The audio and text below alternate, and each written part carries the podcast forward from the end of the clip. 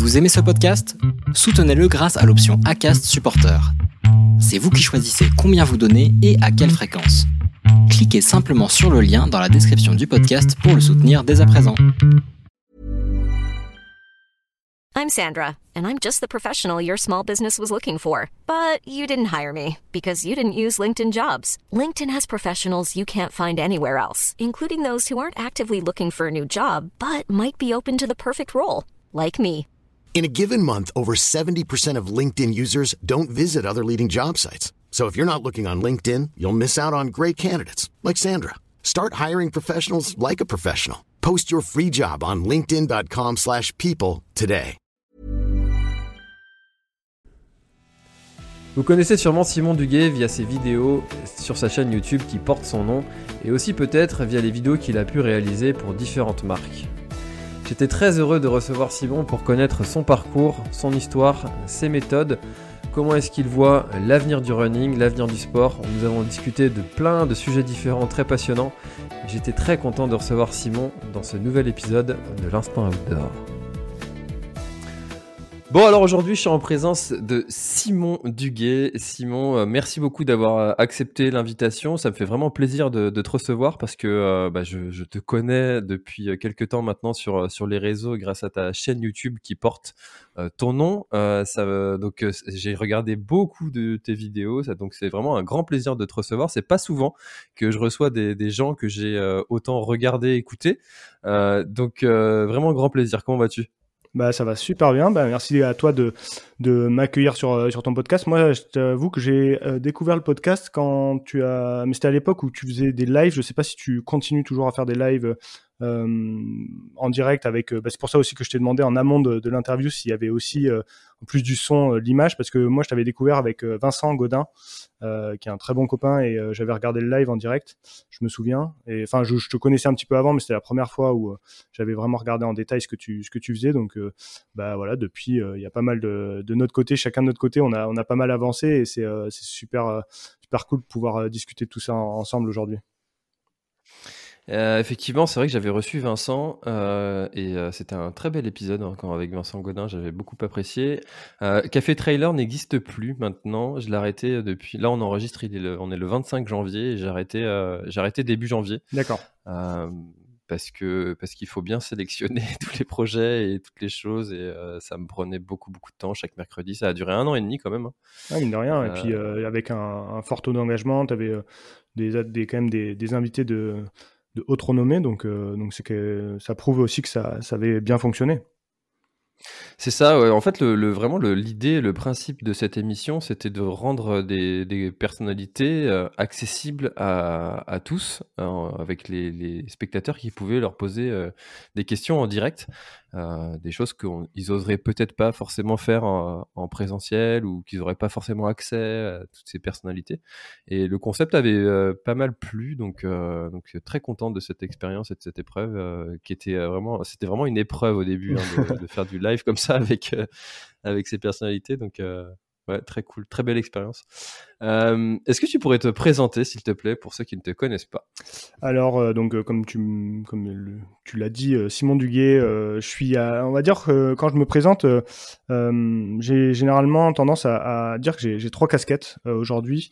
Je suis arrivé dans le milieu de l'outdoor par le, par le journalisme, purement et simplement. Donc, j'ai été journaliste dans, dans ce milieu-là pendant presque deux ans euh, à temps plein et je faisais que ça. Donc, euh, j'écrivais euh, principalement.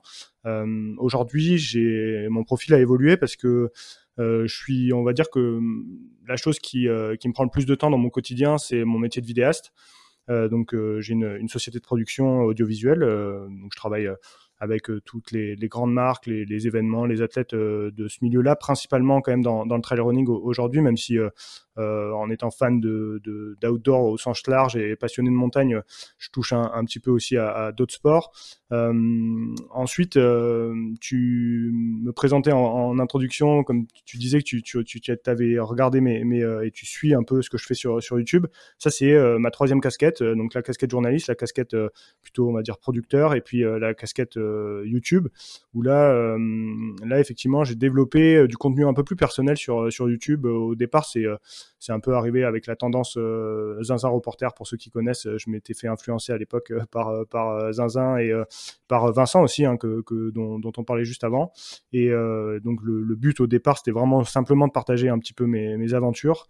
Et bon, de fil en aiguille, j'ai un peu développé la chaîne et je suis allé sur des, des choses assez différentes. On pourra en reparler si tu veux, mais, mais voilà, j'ai un peu aujourd'hui trois casquettes.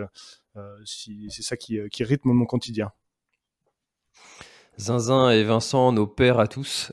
Effectivement, bah, ils ont, je pense qu'ils ont inspiré quand même beaucoup de monde hein, dans, dans, ce milieu-là. ça, c'est, ça, c'est clair. Ouais, c'est, c'est, incroyable le nombre de personnes que. Je, sais pas si. Non, avais, si Vincent était là, il y avait eu un événement YouTuber Runners Day à, à Paris.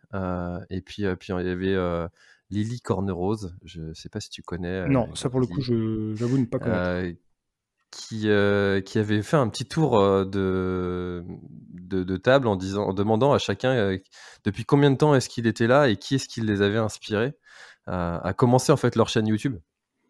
Et alors il y avait Bruno Poulnard qui était là aussi, qui, qui, lui pour le coup était là depuis très longtemps aussi sur le milieu du YouTube, mais sinon il y avait beaucoup à, à parler de Zinzin et, et Vincent aussi. Bah, mmh. c'est, bah, en fait, euh, bon, Zinzin, qui, donc, euh, derrière Zinzin, c'est Denis Claire, hein, euh, qui, que, en, fait, j'ai eu la chance de, de, le rencontrer assez rapidement et de le, maintenant, je le connais bien, c'est quelqu'un, c'est, aussi un, ami, parce qu'on était un peu dans la même région à un moment, mes parents habitent au nord de Montpellier, au pied du Pic Saint-Loup, là où lui aussi habite, et donc on a eu l'occasion de, se rencontrer pas mal sur les courses, etc. Et puis après, de fil en aiguille, lui aussi est journaliste de formation. Euh, euh, donc, euh, bah, on a, on a aussi eu ce point commun avec avec Denis, et puis on a pu nouer des relations comme ça. Avec Vincent, c'était un petit peu pareil départ aussi. on a échangé pas mal sur les réseaux avant de se, connaître réellement, et puis aujourd'hui, on est devenus très très amis. Donc voilà, comme quoi il y a aussi des, belles histoires comme ça qui, euh,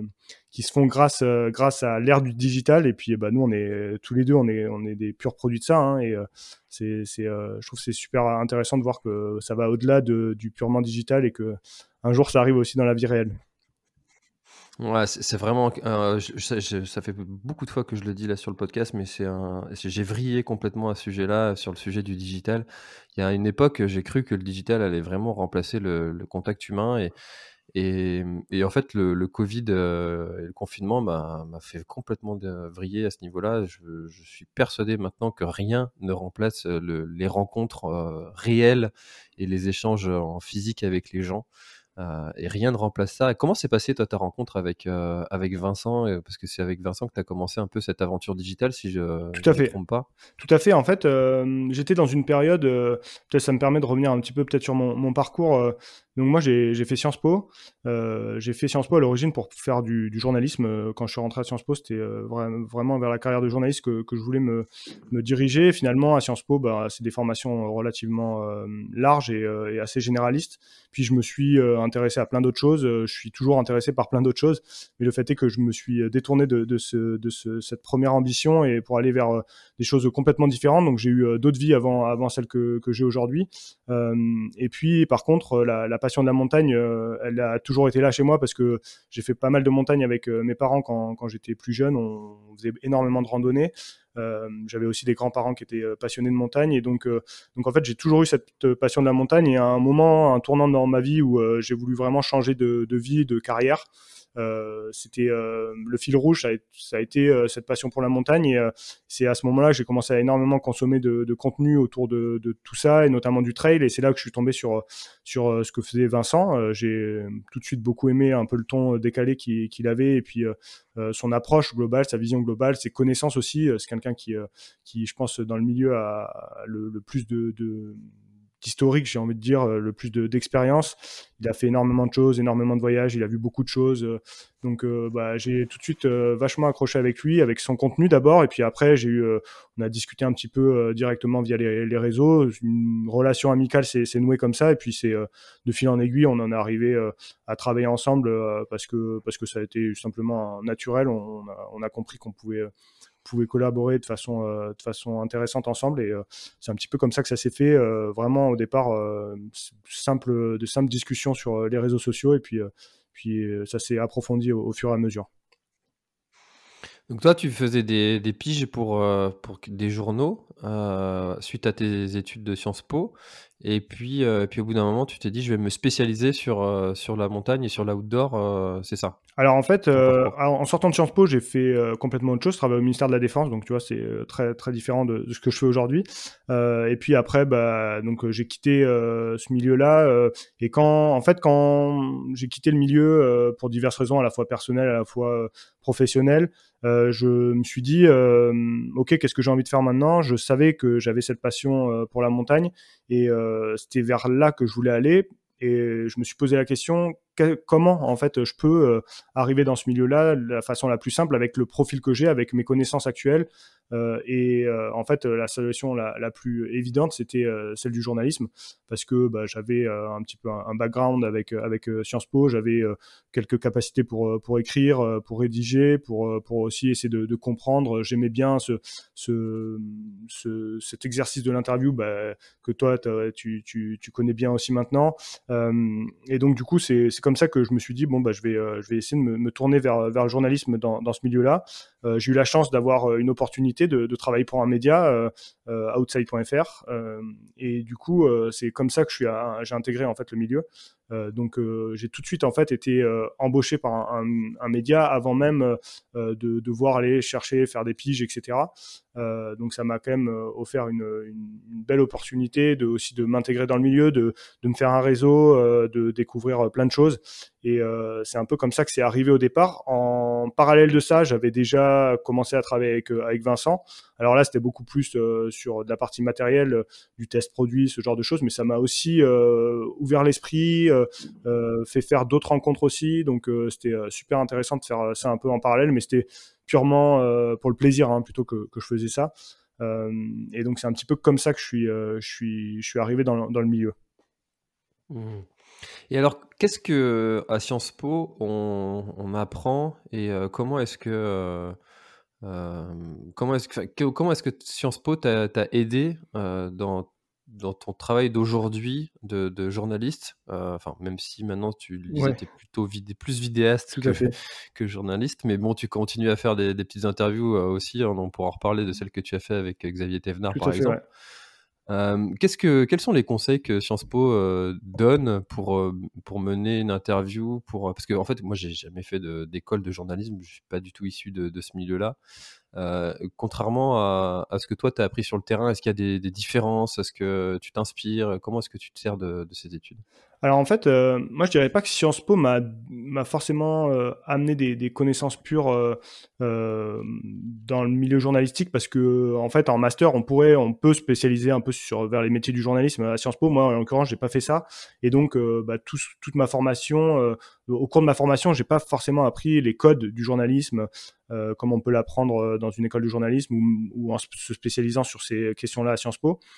par contre, ce que Sciences Po amène et je pense que c'est une vraie vraie force euh, dans la vie. Ensuite, c'est euh, c'est un peu un peu cliché de dire ça, mais c'est euh, apprendre à réfléchir en fait. Et on parle souvent, il y a, on, se chambre souvent entre dans les grandes écoles. On, Sciences Po, c'est un peu on dit Sciences Po pipo, c'est-à-dire que on, on, est capable de parler de tout, mais on connaît rien. C'est un peu ça qu'on qu'on nous, qu'on nous, comme ça qu'on nous qualifie. Et, et, en fait, je trouve que finalement, quand on creuse, c'est c'est intéressant parce que parce qu'effectivement, on va sortir de Sciences Po sans véritable connaissance euh, spécialisée sur un domaine ou un autre, ou sur des compétences particulières euh, très claires, comme un ingénieur peut, euh, peut avoir en, sortant de son école d'ingénieur. par contre, on est capable, je pense, de, on a une capacité d'adaptation qui est, qui est, je pense, très importante et très utile. Euh, et surtout, euh, je pense que la, spécialisation, j'avais, j'ai souvenir d'un prof qui nous disait ça. Euh, parfois, certains élèves reprochaient justement que ça soit pas assez professionnalisant comme, formation, et il leur rétorquait que en fait, la spécialisation, elle, est plus intéressante post-études quand on va se, on va arriver dans un domaine ou dans une entreprise où là, on va vraiment avoir à apprendre les, clés du métier plutôt qu'en amont dans la dans la formation. Et en fait, euh, même si j'étais pas forcément convaincu de ça quand, j'étais à Sciences Po. Après coup, là, quelques années plus tard, euh, c'est euh, effectivement le cas, je trouve. Et je, suis vraiment, vraiment chanceux, je pense, d'avoir fait, cette école pour pour avoir aujourd'hui ces, bases-là et cette ouverture d'esprit que ça m'a apporté aussi. et puis, de manière générale, voilà, je pense, je, j'ai, si, si je devais avoir quelques qualités, ça serait plutôt sur ces, ces domaines-là de réussir à, comprendre des, problématiques, à en sortir peut-être des solutions aussi. Et, ça, dans mon quotidien, c'est vrai que c'est ce qui m'aide hein, clairement au quotidien. C'est c'est quelque chose qui a été souvent traité comme sujet, ça, le fait que les gens ne savent plus apprendre et apprendre à apprendre. Ça, ça se travaille aussi, c'est quelque chose qui, qui, qui s'apprend, du coup. Ouais, ouais, tout à fait. Et du coup, tu, ce, que, ce que tu me dis, c'est que Sciences Po t'a donné cette ouverture d'esprit, cette capacité d'apprendre rapidement, t'adapter, des, des valeurs qu'on retrouve aussi dans, dans l'ultra d'ailleurs. Complètement, non mais c'est super intéressant ce parallèle que tu fais euh, euh, avec aussi l'ultra trail aujourd'hui ou l'ultra endurance de manière générale. pour réussir en ultra, je pense que ce qui est important, enfin on peut avoir le plus gros moteur de, du monde. en fait, il y a, y a, certaines choses, il y a forcément des erreurs qu'on va faire au départ et euh, aujourd'hui, on a la chance aussi euh, d'avoir énormément de, ressources pour apprendre sur, euh, sur notre sport, sur, sur toutes ces disciplines. Et je pense que ceux qui, qui réussissent aussi, c'est ceux qui ont réussi à, à comprendre les enjeux, les, les, difficultés, quand ils ont eu des problèmes, à essayer de, trouver des solutions pour, pour y faire face. Et clairement, je trouve que ce parallèle est, super intéressant. et aujourd'hui, alors c'est un, un, peu paradoxal parce que moi, pour le coup, j'ai pas encore forcément trouvé les solutions en ultra euh, pour vraiment performer euh, à la hauteur que, que, que je l'espère, mais euh, mais en tout cas, le processus d'apprendre, de, comprendre, c'est c'est quelque chose qui, qui me passionne hein, clairement, et c'est pour ça aussi que j'échange énormément avec avec des, des, spécialistes dans plein plein de domaines dans, ce milieu-là, parce que parce qu'en fait, j'adore juste apprendre et, et comprendre de, nouvelles choses. C'est clair que peut-être cette cet attrait-là pour, euh, pour l'apprentissage, il vient certainement aussi de ma formation, peut-être euh, d'avant aussi, hein, mais, euh, mais à Sciences Po, c'est vraiment quelque chose sur lequel on met un, accent. Et je pense que ça aujourd'hui, ça, ça, m'apporte hein, clairement. Et puis dans le fait aussi, peut-être on y reviendra sur, sur mon métier aussi, qui est aujourd'hui plus vidéaste. je suis complètement autodidacte de, ce point de vue-là. Et, et ça aussi, ça a été quelque chose de super important pour moi de d'être capable d'apprendre par moi-même, de, d'aller, de savoir où aller chercher l'information aussi. Et euh, je pense que ça m'a permis d'accélérer un petit peu le processus d'apprentissage. Et euh, c'est vrai que j'ai l'impression que tout va très vite, notre monde va très très vite. Et quand je, regarde déjà rien qu'un an en arrière euh, où j'étais, c'est un, un, peu presque effrayant, mais, mais c'est peut-être aussi grâce à, à ces, à ces bases-là que j'avais qui, qui m'ont permis aussi peut-être aujourd'hui de, d'avoir une croissance assez, assez rapide. C'est vrai que ta chaîne euh, YouTube, elle, elle a explosé euh, assez vite. Euh, au tout début du confinement, je crois que tu avais commencé les moments de légende. Tout à fait, ouais. Ça, ça avait, enfin moi, ça m'avait, j'avais trouvé ça juste génial, quoi. J'avais trouvé ça. je en fait, quand tu fais de la vidéo un petit peu comme moi, tu te rends compte en fait de la masse de travail qu'il y a derrière. Et, je me suis dit, ça, c'est un très très beau fruit du confinement. Euh, et, parce que j'imagine que tu as eu peut-être un peu plus de temps à cette période-là. Exactement. Parce que c'était un travail de monstre. monstre. Mais en fait, c'est exactement ça. En fait, euh, donc à l'époque, j'étais encore euh, journaliste à temps plein. Euh, le fait est que le confinement m'a mis au chômage partiel, comme pas mal de monde. Et j'étais à l'époque, donc aujourd'hui, j'habite Beaufort en, Savoie. et à l'époque, j'habitais à Aix-les-Bains. J'avais un, petit appartement dans le centre d'Aix-les-Bains. Et tu vois, le premier sentier, il me semble qu'à l'époque, c'était, euh, c'était, on avait une zone de 2 km ou pour, pour courir ou quelque chose comme ça. Et euh, je me souviens que j'avais regardé sur la, carte et le premier sentier, il était, euh, il était juste après cette limite-là. Donc potentiellement, si je la dépassais pour aller prendre le sentier, je me faisais contrôler. J'étais, j'étais pas dans les, les règles. Et, donc le fait est que j'avais un peu la peur du gendarme pendant ce premier confinement. j'ai, pas du tout bougé de, mon petit appart soi et en fait j'ai, dû trouver quelque chose pour occuper mes journées. Euh, j'ai eu ça faisait longtemps que j'avais un peu cette idée de, faire quelque chose comme ça. Je, je suis aussi un gros passionné d'histoire et, euh, mêler euh, l'histoire et, mon sport favori qui est, le trail running, ça, faisait sens. Et donc voilà, c'est comme ça que j'ai un peu lancé la chose, mais clairement sans le confinement et sans le temps que, j'avais à ce moment-là, ce, projet, je pense pas qu'il aurait, il aurait vu le jour. Et à la suite de, ça, alors j'invite tous, les auditeurs hein, qui n'ont pas vu ces, moments de légende ou ces courses de légende à, aller regarder ça sur YouTube, c'est vraiment à voir.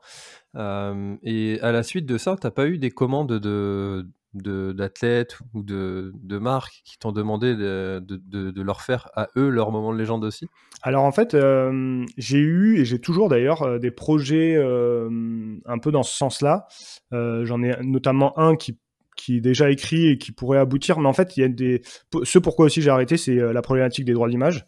Euh, alors il y a un peu un flou juridique autour de ça, euh, et, et, en fait j'ai eu j'ai arrêté de moi-même parce que j'ai eu des euh, quelques quelques remarques sur le sur ces, ces questions-là. Euh, en fait, euh, effectivement, les l'épisode les épisodes des moments de légende, c'était des, des images d'archives que je récupérais sur YouTube.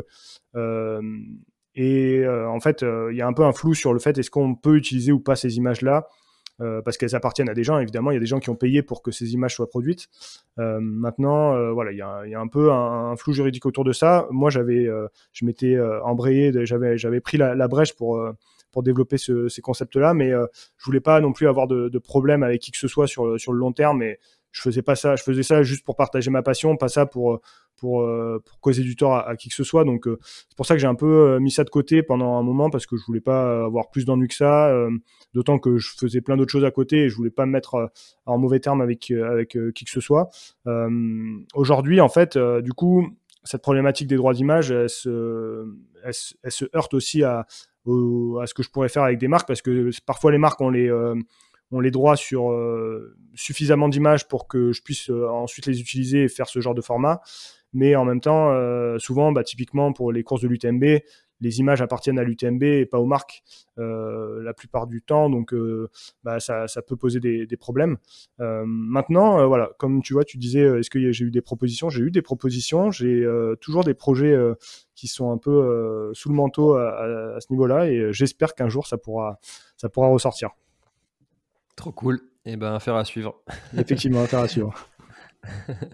Euh, j'aimerais connaître euh, ton, ton process euh, quand, tu, quand on te commande une, une mission comme ça, un projet vidéo, typiquement le, projet que tu as fait sur, sur le GR20 avec. alors, si, si, je dis ça de mémoire, mais c'était avec Gore-Tex Iron. Tout à fait. c'était Gore-Tex et Snow Leader.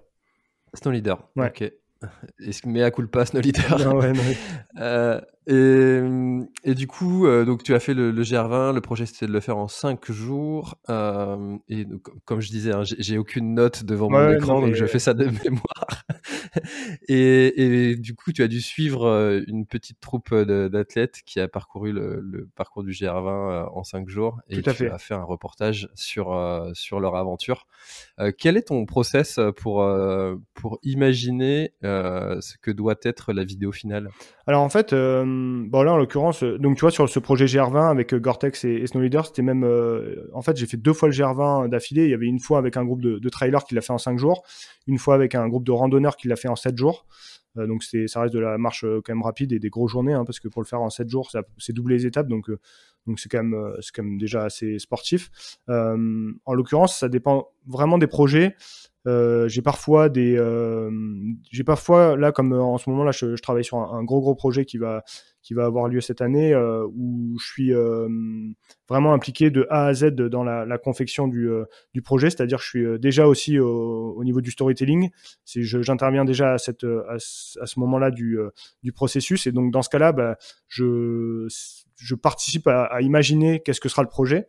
On a une idée de base et puis ensuite on la, développe avec des angles qu'on développe et puis ensuite on s'occupe de la production. Parfois, je suis juste impliqué sur la partie production.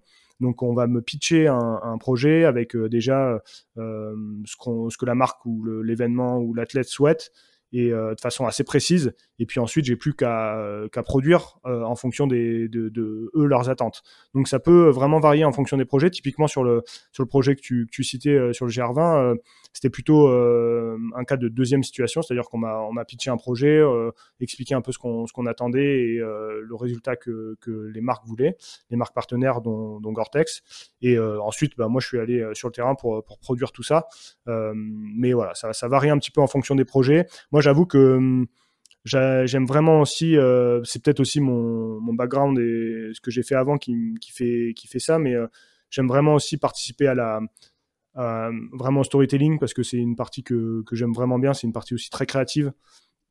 Et, et clairement, c'est ça fait partie des, des, des, étapes du processus que, que j'adore faire. Mais, mais bon, ça, ça dépend vraiment des projets. Hein, et puis, puis en fonction des, des, du feeling aussi avec, avec les gens avec qui je travaille, ça, ça varie un petit peu. Mais, mais voilà, c'est assez variable finalement entre, entre les différents projets. Et pour qu'on se rende compte de, de tout ce travail, euh, par exemple, euh, le, le enfin, si tu, devais prendre un temps que ça t'a pris de faire un, reportage comme celui du GR20, euh, ça, représente quoi comme, comme temps de travail? Parce que souvent, j'ai un peu cette, cette frustration de, de au fait les, les, auditeurs, spectateurs ne se rendent pas vraiment compte de, de la quantité de travail qu'il y a derrière un projet. ça, représente quoi comme, bah, comme volume? en fait, c'est intéressant que tu abordes cette question parce que, euh, encore toi, euh, je pense que les gens doivent, même, même s'il y a certaines personnes peut-être qui s'imaginent pas trop, euh, tu vois, tu passes quand même, souvent tes podcasts sont assez longs, donc déjà c'est un temps de, préparation évidemment en amont, tu vois, tu t'as pas, tu t'as pas pris de notes, mais par contre, tu vas te renseigner sur ce que les gens ont fait, etc. Et, et ça, mine de rien, en fait, c'est c'est quotidien, tu vois, ton travail de, de, t'informer, euh, de, de t'enrichir de plein de choses. Et, euh, donc, euh, en fait, c'est incessant. Et c'est peut-être ça que les gens voient pas, c'est que, c'est que finalement, en fait, notre travail, même si c'est devenu notre passion, ou c'est notre passion et c'est devenu notre travail, c'est un peu 24 sur 24, c'est 7 jours sur 7. et, c'est vrai que je, comprends tout à fait qu'il peut avoir une part de frustration à, bah, que les gens se rendent pas forcément compte, surtout que bah, typiquement en vidéo euh, et encore plus, c'est encore plus accentué avec les réseaux sociaux où souvent on nous demande des, formats relativement courts. Euh, on se rend pas compte euh, du temps que ça a demandé de, de, en amont pour pour produire peut-être trois minutes de vidéo quoi. Et c'est euh, vrai que c'est vrai que c'est intéressant que tu abordes le sujet pour, euh, pour le GR20, euh, ce qui a été vraiment prenant, disons, c'est euh, c'est plutôt le, la phase sur le terrain parce que j'ai quand même passé trois semaines sur le GR20, donc trois semaines dans une année, mine de rien, c'est quand même quand même vraiment pas négligeable. c'est en plus c'était trois semaines avec bah t'imagines bien, c'était des grosses journées. moi j'ai fait quasiment 100% des étapes avec avec les avec les gens qui qui avaient gagné le jeu concours pour participer à ça. Donc euh, ça faisait, on se levait quand même très tôt le matin, ça faisait des, des grosses journées de intenses euh, sur, sur le terrain. Euh, bon après moi je me plains pas du tout parce que c'est clairement, c'était clairement un énorme plaisir, hein. vraiment vraiment c'était une énorme chance, un énorme plaisir.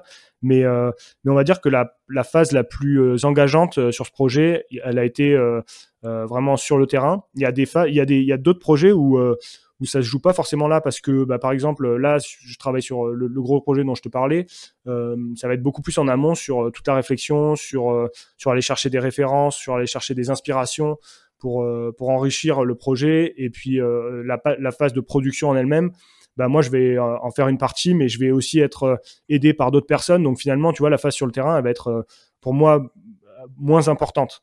Et, et donc c'est difficile en fait de de te dire euh, j'ai travaillé deux semaines, enfin c'est tant de jours, même si sur un devis finalement on est obligé, tu vois, je, je, mets toujours des mmh. jours de travail, mais en fait euh, je trouve c'est toujours difficile de, de quantifier euh, parce que parce que comme je te le disais en fait j'ai pas vraiment de moi j'ai pas vraiment de semaine et de week-end c'est un peu tout le temps que, que j'essaie d'être aux aguets de, de m'enrichir tu vois enfin c'est c'est pour ça que c'est un peu toujours un peu délicat, d'autant que je suis du genre euh, à pas forcément être ultra efficace et à me et à me à me cadrer vraiment sur euh, ok aujourd'hui j'ai une journée pour faire ça et il faut que ce soir ça soit fait.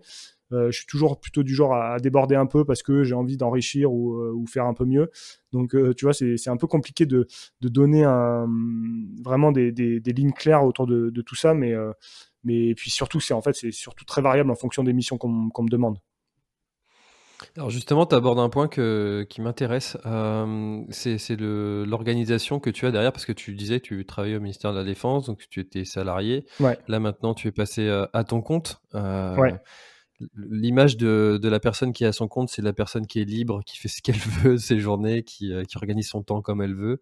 La réalité, elle est souvent différente comment est-ce que toi tu arrives à, t'organiser, garder ton entraînement aussi? Parce que tu l'as pas dit, mais euh, on l'a pas dit. Euh, tu es aussi un, athlète de très haut niveau. Hein, ouais, non, tu performes quand même pas mal en trail, hein, faut le dire. Ouais, non, non, ça reste, ça reste relativement modeste hein, si, on, si on compare à, évidemment l'élite de la discipline. Après, oui, je suis on va dire que je suis dans dans la moyenne peut-être haute, mais euh, bon, je suis encore très loin de ce que peut faire euh, ce qu'on appelle les athlètes élites hein, de la discipline. Il hein. faut quand même, quand même rester modeste de ce point de vue-là.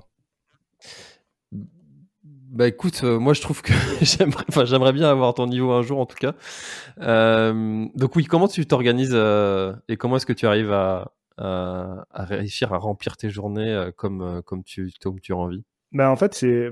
D'ailleurs, je serais, je intéressé une fois que j'aurais, je t'aurais décrit tout ça, euh, d'avoir toi ton comment tu t'organises parce que en fait, euh, c'est toujours intéressant, je trouve, d'avoir quand on a un peu des, des profils comme ça euh, similaires, de, de, voir comment chacun fait pour pour organiser ses journées je t'avoue que moi, clairement, aujourd'hui, euh, donc aujourd'hui, je suis, euh, je suis à mon compte effectivement. Donc j'ai créé ma société.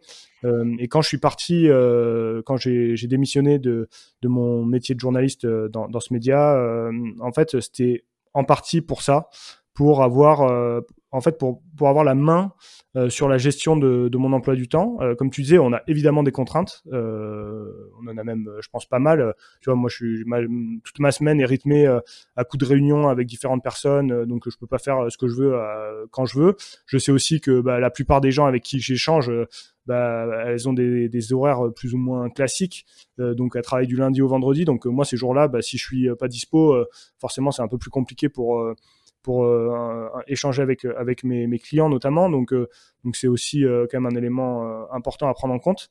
maintenant, ce qui moi je mets vraiment beaucoup beaucoup d'importance sur sur la liberté, sur ma liberté de de pouvoir un peu à la fois faire ce que je veux d'un point de vue du du, travail et du contenu, euh, et à la fois aussi euh, bah, sur euh, sur mes attentes personnelles aussi. Et mon métier et ma passion sont sont intimement liés aujourd'hui, mais mais du coup cette cette liberté là, elle vient aussi parce que parce que j'avais besoin d'avoir du temps et de l'organiser comme comme je le voulais en fait. Et ce qui fait qu'aujourd'hui, euh, si j'ai besoin ou si j'ai envie euh, d'aller, euh, tu vois là en ce moment, ben j'ai la chance qu'on ait quand même encore des conditions pour pour skier convenablement dans le dans le Beaufortin. Si j'ai envie d'aller skier trois heures cet après-midi, ben, j'ai envie de me donner la liberté de le, faire. Et après, c'est à moi de m'organiser en fonction de mes contraintes euh, d'emploi du temps pour que je puisse le faire. Et, euh, donc en fait, mes journées, il n'y a aucune journée qui se ressemble. ça c'est ça c'est aussi quelque chose, je trouve assez incroyable. Il n'y a pas du tout de routine parce que bah, typiquement Là, tu vois, ce matin, on, enregistre le podcast. Euh, cet après-midi, je sais que je vais aller euh, skier un peu. Euh, entre temps, bah, voilà, j'aurai eu une autre réunion et puis et puis c'est comme ça que, que j'organise ma journée. Après, effectivement, je moi, je suis du genre à travailler assez tôt le matin et, et un peu tard le soir. Et, et, donc, bah, en fait. mes journées, elles sont, elles sont tous les jours différentes en fonction de mes, de mes contraintes et de mes envies. Et le fait d'être à son compte, il n'y a que ça qui le permet quoi. Parce qu'effectivement si j'étais j'avais un emploi salarié je pourrais pourrais évidemment pas pas le faire. Donc euh, euh, en fait c'est une vraie chance je crois. Euh, c'est une chance que je me suis créé entre guillemets je pense. Mais aujourd'hui je me vois mal revenir en arrière. En tout cas à court terme c'est clair que ça m'apporte trop d'épanouissement au quotidien de pouvoir un peu gérer mon emploi du temps pour revenir à un emploi salarié ah, c'est, euh, je suis totalement, euh, totalement aligné avec ça. C'est vrai que quand tu as connu ça, c'est complètement, enfin, c'est compliqué, je pense, de, de faire euh, machine arrière, même s'il y a de plus en plus d'entreprises qui, qui proposent à leurs salariés d'avoir des, des plannings plutôt libres. c'est un peu dans l'air du temps, ça, de mettre des baby-foot, des billards, puis puis que le salarié se sente comme à la maison chez lui. Et toi, tu gères comment du euh, coup euh, aujourd'hui Parce que tu as, aussi là, euh, on va dire que tu as, fait le, pari, si je dis pas de bêtises, de, de vraiment te lancer à, vraiment à fond là-dedans et à développer énormément de choses en, parallèle aussi. comment tu comment arrives à un peu mêler tout de front et comment tu organises toi tes, tes journées? Alors, c'est oui, oui, je suis à plein temps moi, depuis, euh, depuis février dernier, ça va bientôt faire un an, euh, avec euh, multiples rebondissements durant l'année 2021, hein, parce que j'ai eu ma fille qui a eu, des problèmes au cœur. et qui a fait que pas mal de projets se sont avortés malheureusement, des projets qui étaient bien avancés. Bon, du coup, du coup, en fait, mon, mon organisation, c'est des enregistrements le matin, euh, comme là on est en train de faire. Euh, et puis euh, et puis après, là j'ai j'ai un problème en ce moment, c'est que j'ai fait l'impasse sur le sur le sport où je me donne beaucoup moins de temps pour pour faire du sport. et ça, c'est un, un, problème parce que c'est quand même, ça fait partie du boulot aussi d'être en bonne condition physique. Hein, ouais, tout à fait. Bah, typiquement, ce que tu as fait dans, sur le GR20, enfin, enfin, si tu si quelqu'un qui s'entraîne pas du tout, il, peut pas vraiment le faire, quoi. Donc, c'est ça, c'est ça. Ça fait partie du, du, boulot. Là, tu vois, je vais aller au Mexique pour, euh, pour suivre euh, sur l'Ultra l'ultra Run Raramuri. Euh, si, si je suis pas capable de, de suivre, de suivre Julien Chaurier, ne stress que quelques kilomètres, ce, serait, ce serait dommage. C'est clair. Donc l'entraînement fait aussi partie du boulot et, et là dessus j'ai prendre le temps de pour soi faire du sport s'évader ça, ça, reste aussi important euh, et, c'est pour ça que je demande en ce moment pas mal de conseils à ceux qui, euh, ceux qui, euh, ceux qui, ceux que je reçois, qui sont aussi entrepreneurs et qui, comment ça, comment est-ce qu'ils s'organisent Parce que moi, j'ai un problème, c'est que je me dis que là, pendant que je suis en train de faire du sport, je suis pas en train d'avancer sur d'autres projets. Et psychologiquement, en fait, je culpabilise un petit peu, tu vois. Je est-ce que pas... Ouais, je comprends, mais est-ce que tu n'as pas l'impression de... En tout cas, moi, c'est la sensation que j'ai. Euh, en fait, quand je fais du sport, souvent, je pense au boulot. Malheureux... Enfin, peut-être malheureusement, hein, tu me diras, mais, mais c'est souvent là aussi que j'ai des, tu vois, j'ai des sources d'inspiration, j'ai des, des idées qui me viennent. Et, euh, et en fait, du coup, j'ai pas l'impression que ce soit forcément du temps perdu, tu vois. Ah, je suis totalement aligné avec ça. C'est, mais en fait, c'est le, une fois que c'est parti, euh, je suis content. Hein. mais c'est juste de, se lancer et puis de se dire là, je vais prendre une heure euh, et cette heure-là, eh bien, c'est un, c'est un montage en moins. C'est, euh, c'est des, des, des, publications sur les réseaux sociaux, de, enfin, de la promotion du coup du travail, parce que ça aussi, c'est une grosse partie dont on parle pas beaucoup. Mais effectivement, créer le contenu, le monter, le publier, c'est un temps, mais le, le, le, faire connaître et le faire savoir, ça, ça prend aussi du temps. Euh, les petites illustrations, les petites couvertures, les, montages audio. Enfin, ça prend beaucoup de temps aussi mm. cette action-là. Et, du coup, une heure de sport, bah, c'est tout ça en moins. Donc euh, voilà, c'est donc euh, c'est un peu compliqué pour moi en ce moment ce sujet-là.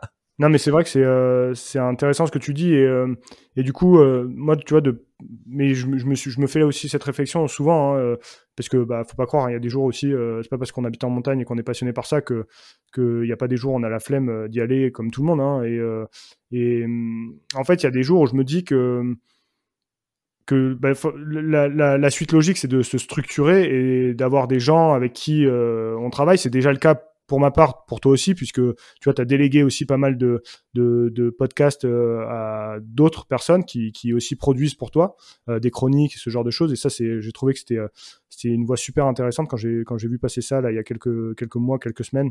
J'ai trouvé ça super intéressant que, que tu, tu crées en fait une, une forme d'équipe. et je pense que c'est vraiment la voie vers laquelle il faut aller pour aussi arriver à se dégager du temps. C'est c'est de se structurer, d'avoir des gens avec qui on travaille et puis euh, réussir à déléguer aussi. Donc c'est c'est pas euh, du tout évident, hein, mais, euh, mais je pense qu'on sera forcé de le, faire à un moment donné.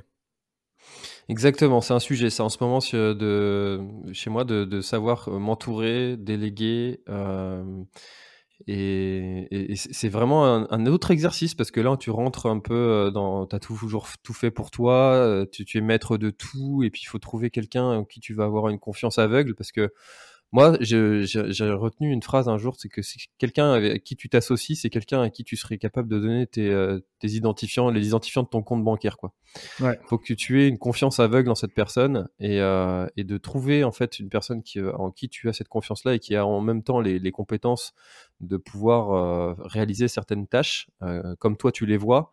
C'est pas simple. Tout à fait. Pas simple. Tout à fait. Surtout que, bah, j'imagine toi comme moi si toi t'en es arrivé là et c'est c'est aussi parce que tu as une, une forme d'exigence euh, envers toi-même qui est, qui est quand même au-dessus de la moyenne. Et donc euh, bah forcément avoir euh, la même exigence envers quelqu'un bah, c'est toujours plus compliqué parce que bah, je trouve que l'expression on est on est toujours servi on n'est jamais mieux servi que par soi-même elle a aussi du sens parce que parce qu'en fait nous on est on sait de quoi on est capable entre guillemets alors que bah, quand on, met les responsabilités dans, dans, les mains d'autres personnes, c'est toujours plus délicat. Et pour autant, bah, c'est un peu contradictoire avec le fait qu'il y, a, forcément des, des, domaines sur lesquels il y a des gens qui sont meilleurs que nous, tu vois. Et, et c'est sur ces domaines-là que je pense qu'il faudrait réussir à, déléguer les choses. Maintenant, voilà, c'est d'autres compétences, c'est compétences de, de, management. Et c'est vrai que c'est pas forcément inné, ça c'est clair. Exactement. C'est vrai que tu vois par exemple, euh, euh, j'avais un projet de faire une émission de une émission de trail euh, qui l'idée c'était de d'amener les athlètes élites en dehors de leur région parce que il y avait Emotion Trail qui existait et puis mais Emotion Trail vient chez les athlètes et puis pour leur faire et moi l'idée en fait qui est au fond de qui, qui, me drive un petit peu au quotidien, c'est de, de, faire connaître la Bretagne comme étant une très belle terre de trail. Moi, j'en suis convaincu, tous les Bretons en sont convaincus, mais quand tu vas en montagne, on reste euh, des, des, des, coureurs de plaine. Euh, qui, Et il y a, y a, cette image, hein, tu vois, quand je suis venu faire le DU Trail à, à Grenoble, euh, et ben, enfin moi, j'ai découvert vraiment cette vision de du trailer de montagne euh, qu'il a du, de, des courses qui ne sont pas en montagne. Enfin, vraiment, c'est. Mais d'ailleurs, c'est intéressant que tu. De la Bretagne. Hein. Ouais, non, mais non, non, mais c'est super intéressant déjà comme sujet de base parce que, euh, enfin, tu vois, moi, je suis pas, je, je, je, vis aussi un peu ça dans le sens où je suis pas montagnard d'origine, tu vois, je j'ai pas de d'origine montagnard, montagnard de euh, et c'est encore encore un peu plus marqué dans le Beaufortin où c'est vrai qu'il y a des euh, il y a des familles un peu là depuis qui sont là depuis longtemps et et, du coup bah quand on, finalement je suis un peu presque un étranger, tu vois, quelque part, parce que moi je suis venu là parce que je suis, euh, passionné par cet environnement-là.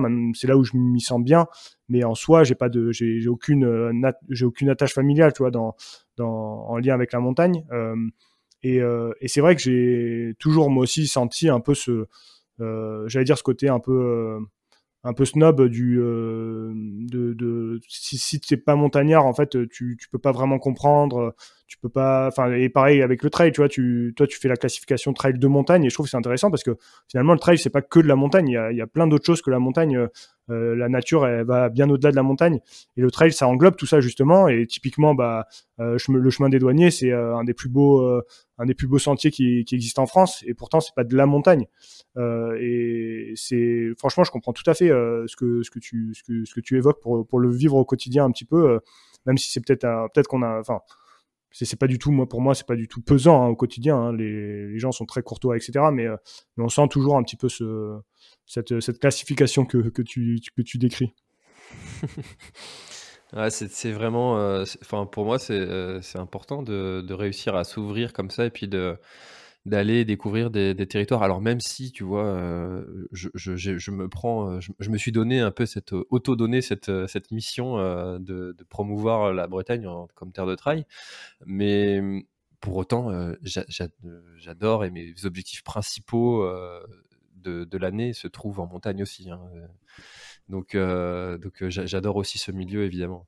Non, non, mais c'est clair, euh, c'est incroyable comme environnement, mais c'est pas parce que c'est incroyable qu'il euh, n'y a pas d'autres endroits qui, qui, qui méritent le, détour. Et du coup, c'est, je trouve que ton concept là d'émission, je sais pas si, où ça en est, si ça va avoir le jour ou pas, mais, euh, mais en soi, c'est une, une super idée parce que tu vois, je, quand bah, on, pourra peut-être en reparler de ce que j'ai fait avec, avec Xav, et bah, tu vois, dans, je suis pas sûr que je l'ai mis dans l'entretien, mais il y a un passage où il parle du fait qu'il qui, que justement il allait en Bretagne avec, avec sa compagne en vacances et qu'il trouvait que c'était un peu plat, mais que en fait c'était, euh, mais certes c'était plat, mais c'était quand même très joli, tu vois. Et donc en fait, euh, c'est aussi tous ces, euh, tous ces, toutes ces personnes là qui qui sont du genre plutôt à, rester dans, dans, leur environnement, c'est, ça peut être vraiment vraiment cool d'aller leur faire découvrir autre chose aussi.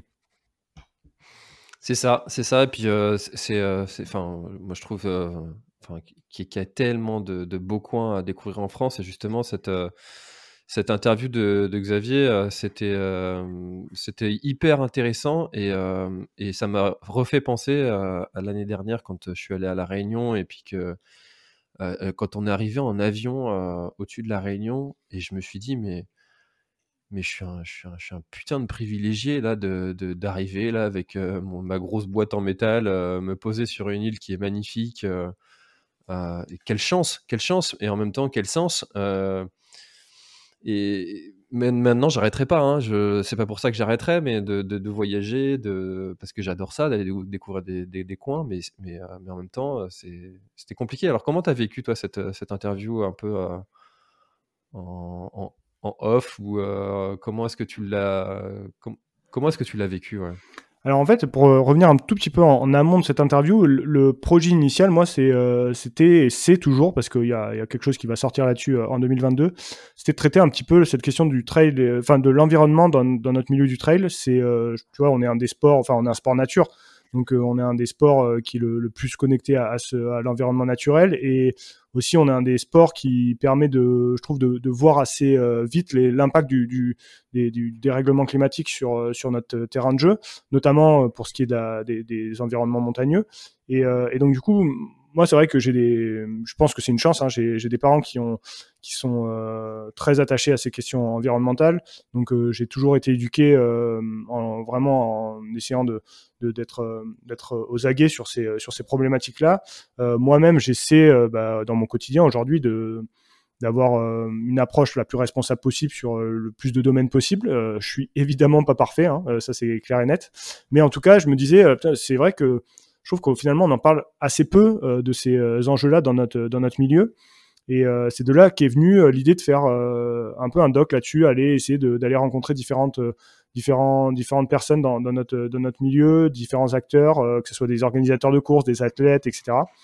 Et, donc forcément, ben, quand on parle de ces questions-là, Aujourd'hui, Xavier, c'est euh, certainement avec euh, bah, Kylian aussi maintenant qui est en train de, prendre beaucoup euh, la parole sur, ces enjeux. Mais Xavier, ça a été un des premiers à vraiment en parler et ça me paraissait naturel d'aller d'aller en discuter avec lui. D'autant que bah, Xavier, voilà, on, se connaît bien et, donc bah, forcément c'était plus simple aussi à organiser parce que j'ai un contact privilégié avec lui. Mais, du coup, c'est comme ça qu'en fait, au départ, l'idée de l'interview est, venue. Donc je suis allé le voir chez lui dans le Jura et puis bah, on a commencé à discuter. Et à la fin de la discussion, euh, en fait, déjà, j'étais un peu surpris par, euh, par le ton de la discussion, euh, qui était beaucoup plus positif finalement que ce que j'aurais imaginé, parce que bah, on parle quand même de questions qui sont, qui sont un peu, qui sont graves et qui sont, et qui souvent sont, sont amenées avec bah, tous les, tous les bah, toute la part sombre hein, que ça peut avoir. Euh, et, lui, au contraire, j'ai trouvé que dans notre discussion, ce qui m'a frappé, c'est qu'il avait toujours une vision un peu positive de, la chose et, euh, il voyait pas forcément ça de façon négative, de, faire des efforts et de, et de vivre en fait différemment. Et à la fin de l'interview, je me suis dit, ok, ça en fait, faut que j'en fasse quelque chose, en, faut que, faut que j'en sorte, sorte quelque chose euh, et pas attendre de faire le doc parce que parce qu'il y a trop de choses qui sont intéressantes dans, ce qu'il a dit. C'est pour ça en fait que j'ai fait un peu un, format vraiment centré sur, sur sur cet entretien avec lui parce que parce que je trouvais que euh, son approche était super intéressante et euh, je pense que ça pouvait inspirer pas mal de gens. C'est vrai que c'est primordial ce sujet-là de. C'est comme pour tout en fait, quand tu veux révolutionner quelque chose dans ta vie, euh, se mettre au sport, euh, faire un régime. Euh, bah, en fait, c'est de voir le côté positif et voir ce que ça va t'amener de positif plutôt que de voir la contrainte que ça va t'apporter. ça aide toujours. Et en plus, là, on est au mois de janvier, c'est le mois des résolutions. ouais, clairement. Et puis, c'est toujours beaucoup plus durable quand tu es vu comme ça. quand tu vois les, les, les, trucs que ça va t'apporter pour bah, d'avoir fait cette action-là euh, positive pour toi, l'environnement, enfin pour, euh, pour tout un tas de raisons. je suis en plein dans ce sujet-là parce que là, je suis en train d'organiser un, un, ultra justement euh, en Bretagne. Et, et, à mon avis, de, de ce point de vue-là, il y a vraiment des choses à, à travailler, à faire, qui, ne, qui, sont, qui n'existent pas vraiment en fait. tu vois, toutes ces questions du balisage. Tout à fait. les questions des, des, des, ravitaillements, où tu as de ce gaspillage alimentaire. Complètement. Euh, Complètement. Et euh, l'inverse, euh, la frustration des derniers de ne rien avoir. Enfin, il y a des choses à travailler à ce niveau-là. Totalement. Et d'ailleurs, enfin, je pense que tu vois de plus en plus d'événements, en tout cas dans notre milieu, prennent conscience de ça. Maintenant, je pense qu'on peut vraiment s'interroger. Et tu vois, encore une fois, moi, je suis pétri de contradictions à ce niveau-là parce que parce que bah, typiquement je vais participer à la TDS encore cette année donc participer à, à, un des, une des courses de l'UTMB euh, je vais, tu vois, je vais partir aux US, donc euh, je vais prendre l'avion pour aller euh, pour aller aux US, prendre un long courrier. Enfin, donc tu vois, je suis loin d'être parfait encore une fois, et, pour autant, bah, je m'interroge sur plein de choses, sur sur typique, tu vois, on parlait là, tu parlais des événements, toi tu vas organiser un, ultra.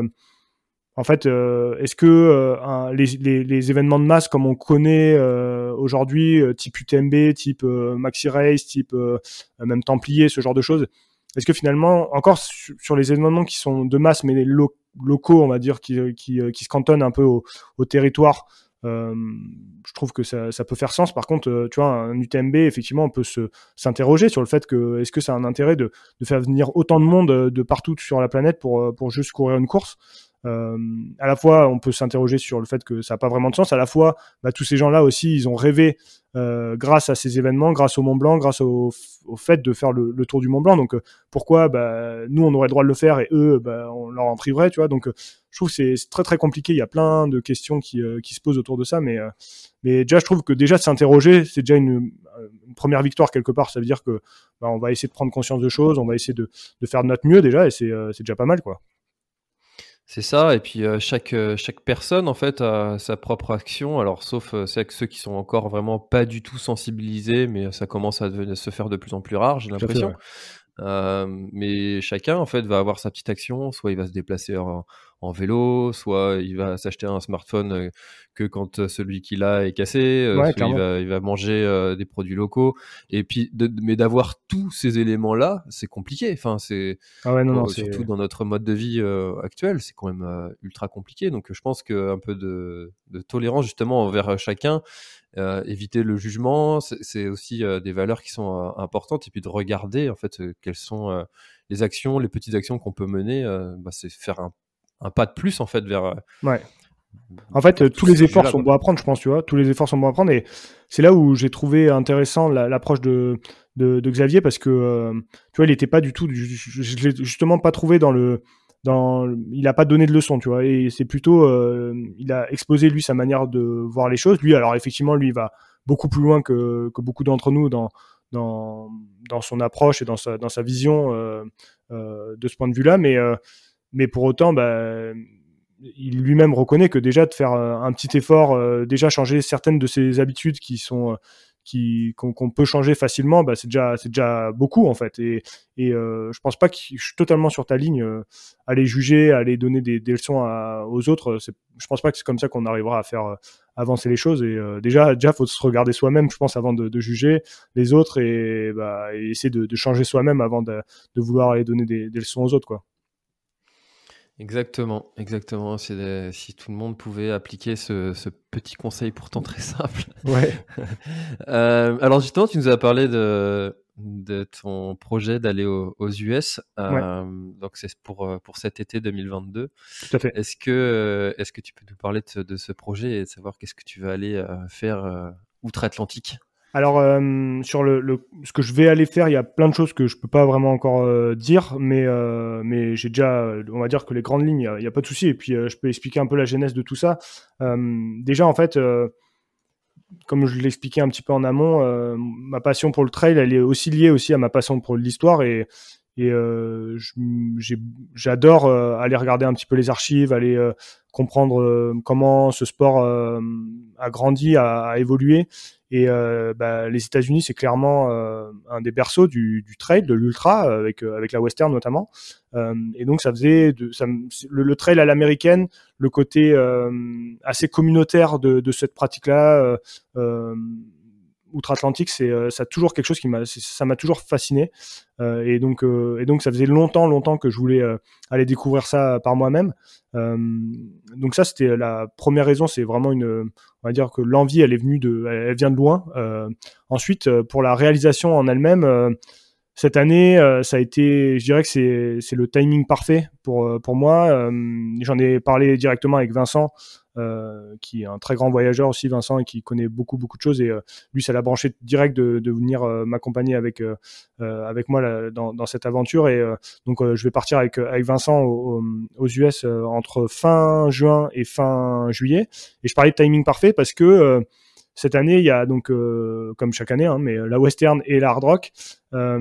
Qui sont donc séparés à plus ou moins à, quatre semaines d'écart. Et on a la chance d'avoir pas mal de Français qui seront qui seront sur les deux courses. sur la Western, on a notamment Camille Bruyat, Sébastien Speller, Vincent Viette également. sur sur la Hard Rock, il y aura il y aura François.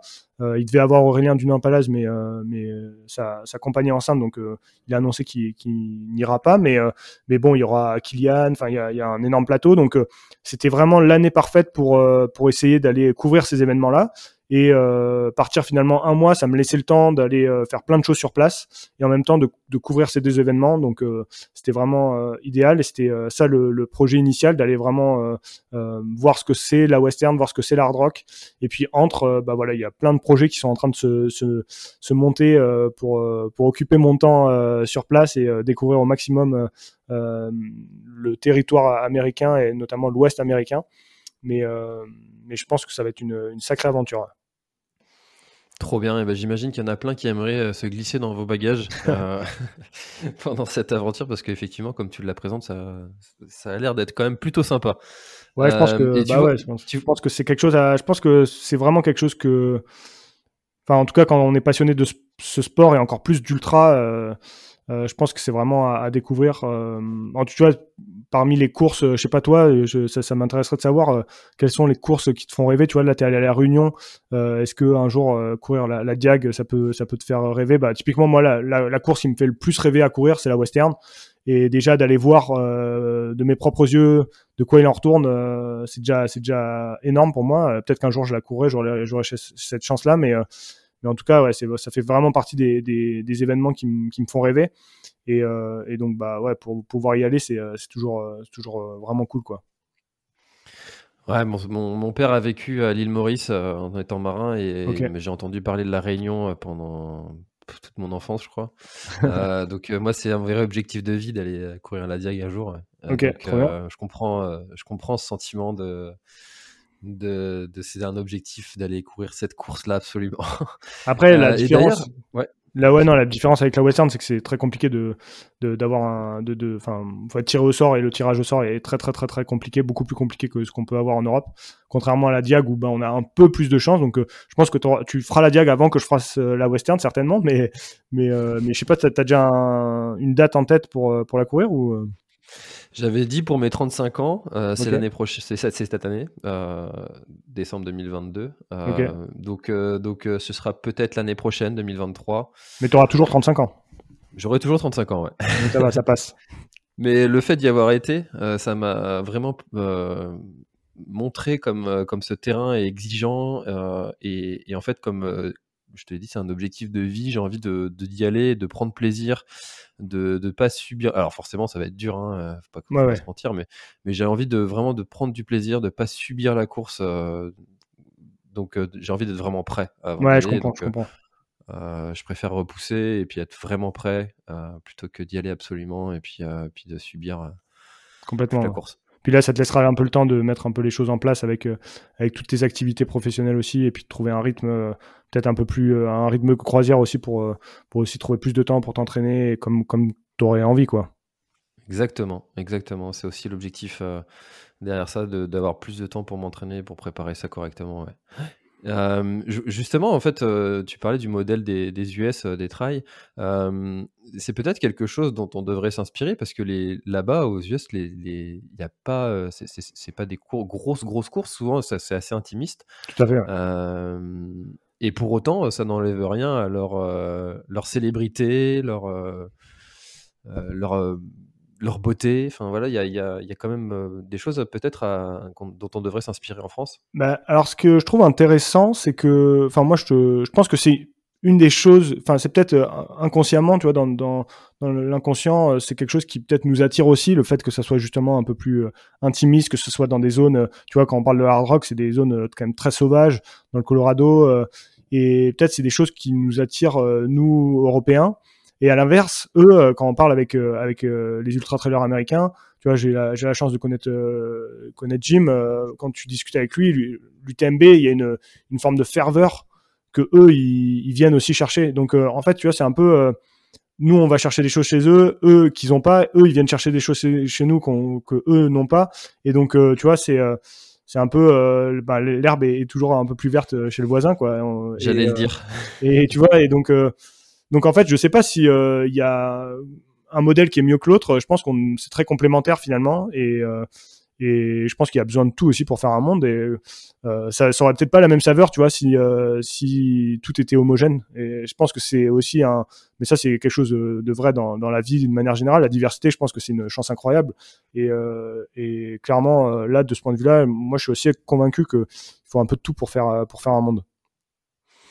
Et, tu vois, il y a quelque chose qui, euh, qui est très utilisé aussi en, marketing et puis euh, euh, dans le milieu du commerce tout simplement, mais c'est de jouer sur les, émotions humaines et, et, le fait d'avoir ce sentiment un peu de, rareté crée de la frustration et l'être humain, aussi beau soit-il, il a envie d'avoir de, des choses, de collectionner certains trophées et puis le fait de, de créer un peu cette, cette frustration d'une année, ben, ça va créer aussi peut-être un, un mythe autour d'une d'une course, autour d'un événement, autour d'un produit, et ça joue aussi dans le fait de, de, la notoriété. Par exemple, tu vois, la, Bar la Barclay, où c'est très compliqué d'avoir un, un, dossard. Euh, toutes ces courses américaines où il faut plus de 7 ans de tirage au sort pour avoir un dossard. Enfin, voilà, il y a, y, a, y a, énormément de, de, choses. Et, c'est aussi cette question-là qui est sur le tapis en ce moment pour l'organisation de mon, trail. Ok, ok. Est-ce que euh, ça a du sens de faire venir euh, 1000 euh, personnes sur, euh, sur le GR34, sur un single Je suis pas sûr. Pas ouais, non, mais c'est super intéressant comme, comme réflexion parce que parce que c'est sûr. Hein, je pense que c'est là là-dessus, tu as totalement raison. Enfin, le, la difficulté, la rareté amène une forme de, enfin, ce qui est rare et cher et c'est pas pour rien. Et, et après, je pense que tu vois, le, modèle américain, c'est presque dans presque ils sont, ils sont dans l'excès, tu vois, de ce point de vue-là. Presque c'est tellement dur en fait d'avoir un dossard au bout d'un moment, presque on peut se, se décourager, quoi. Euh, je pense qu'il faut réussir peut-être à trouver le juste milieu entre euh, essayer de créer un peu le, le, besoin et le, essayer de, donner envie aux gens par la rareté et en même temps bah, que ça soit pas trop créer trop de frustration non plus, tu vois. Mais euh, mais c'est vrai que toi là qui organise d'ailleurs, enfin, je vais suivre ça avec attention parce que parce que ça m'intéresse vraiment de, de de, voir comme, quelle, évolution ça peut prendre. Et en fait, euh, j'ai toujours rêvé aussi de, de, créer un événement. Maintenant, euh, c'est vraiment, vraiment euh, pas au programme. Et c'est en fait, je me suis aperçu que c'est un, une telle charge de travail que que je serais certainement pas capable aujourd'hui.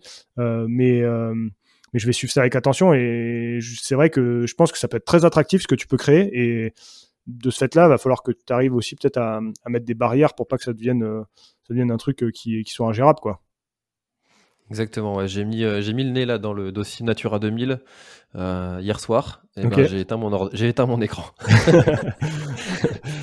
ouais, ça, j'imagine que en plus vous avez des zones quand même assez protégées, c'est que c'est clair sur, sur la côte là, donc donc ce sera pas évident. Ah Toi, tu es basé où exactement C'est quasi, quasiment tout le parcours qui est en Natura 2000. Ah ouais, ok. Euh, je suis à Quimper. Euh, J'ai vécu euh, pendant 20 ans en presqu'île de Crozon. D'accord. Euh, et c'est là qu'aura lieu. ok, magnifique. Le, grand raid du Finistère, comme je l'ai appelé. Ok, magnifique. Et ça, donc la première édition aura lieu cette année? Alors l'édition 0 bis, euh, je, l'appelais comme ça parce que ce sera un mix entre un off qui a eu lieu euh, en 2020 déjà. Oui, j'avais vu, j'avais, avais fait une vidéo d'ailleurs à ce sujet. Exact, exact. Euh, et du coup là, je le fais en 0 bis. Ce sera un peu plus organisée avec un, chronométrage, mais ce sera, elle ne sera pas inscrite au calendrier officiel euh, des courses. Avec, euh, mais par contre, j'ai envie de recevoir les, heureux élus comme s'ils étaient euh, sur un vrai événement, donc avec la totale, mais adaptée à, la course euh, avec certaines spécificités euh, comme euh, pas de balisage. Les, les, ravitaillements, c'est chaque personne amène son propre ravitaillement et puis nous on l'achemine à, à divers endroits pour éviter tous ces sujets du gaspillage. Et est-ce que c'est pas aussi une manière pour toi de, de montrer pas de blanche entre guillemets avec bah, toutes les collectivités locales avec qui tu pourras peut-être travailler dans le futur en montrant bah, regardez c'est possible aussi de faire des choses, de les faire bien sans que ça dégrade le territoire, etc.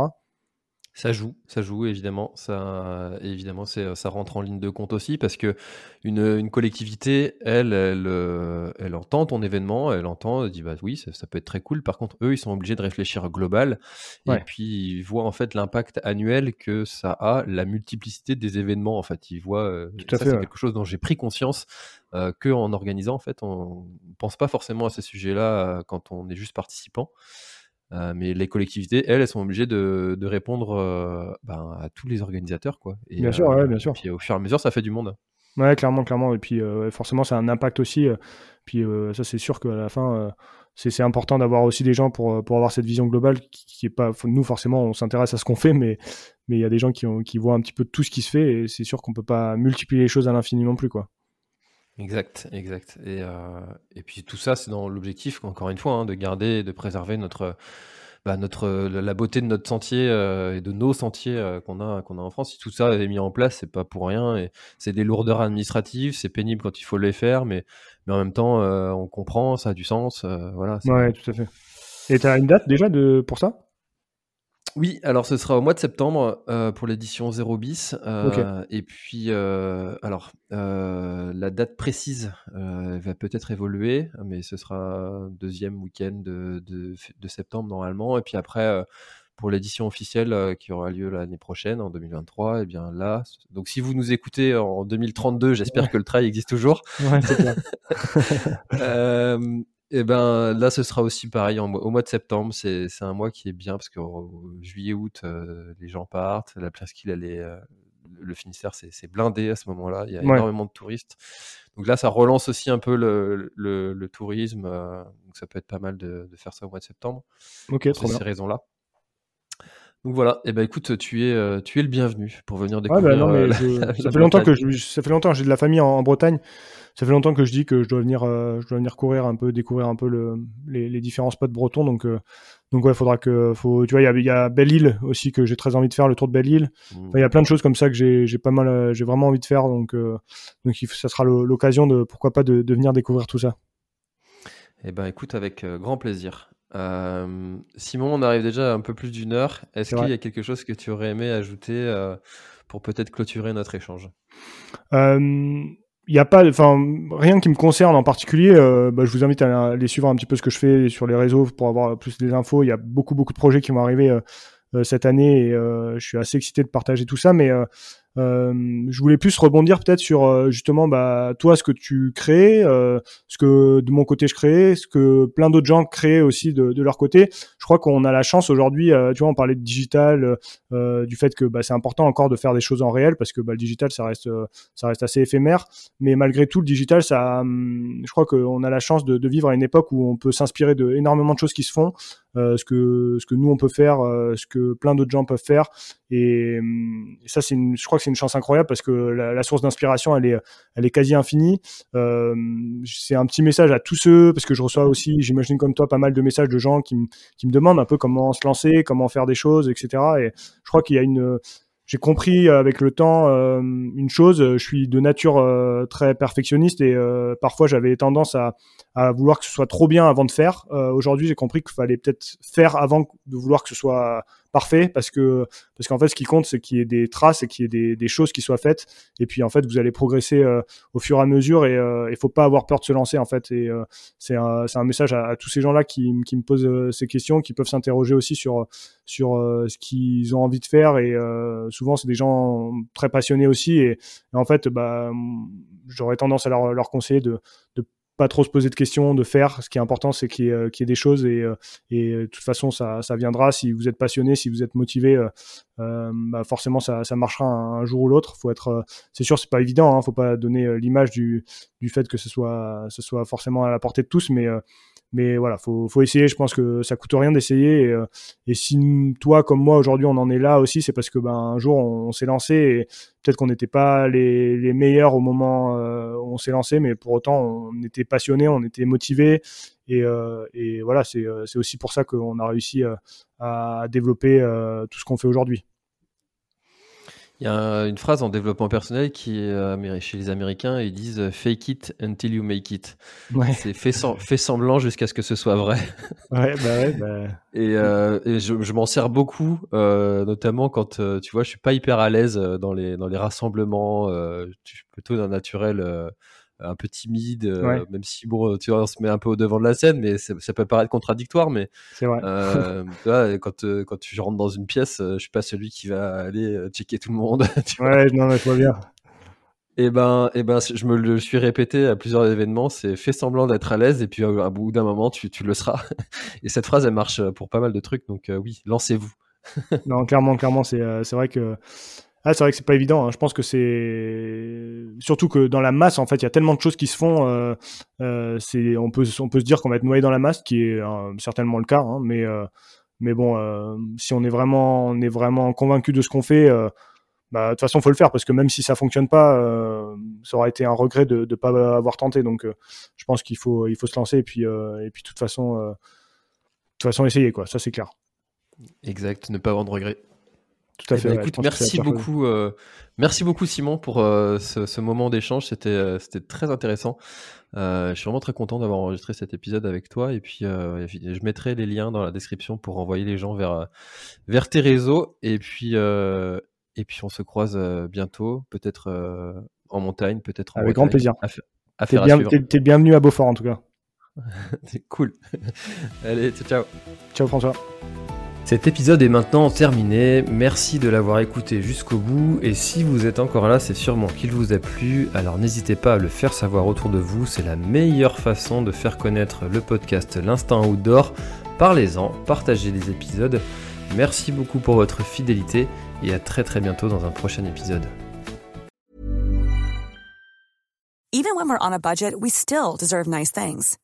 Quince is a place to scoop up stunning high-end goods for 50 to 80% less than similar brands. They have buttery soft cashmere sweaters starting at $50, luxurious Italian leather bags, and so much more. Plus, Quince only works with factories that use safe, ethical, and responsible manufacturing. Get the high-end goods you'll love without the high price tag with Quince. Go to quince.com/style for free shipping and 365-day returns.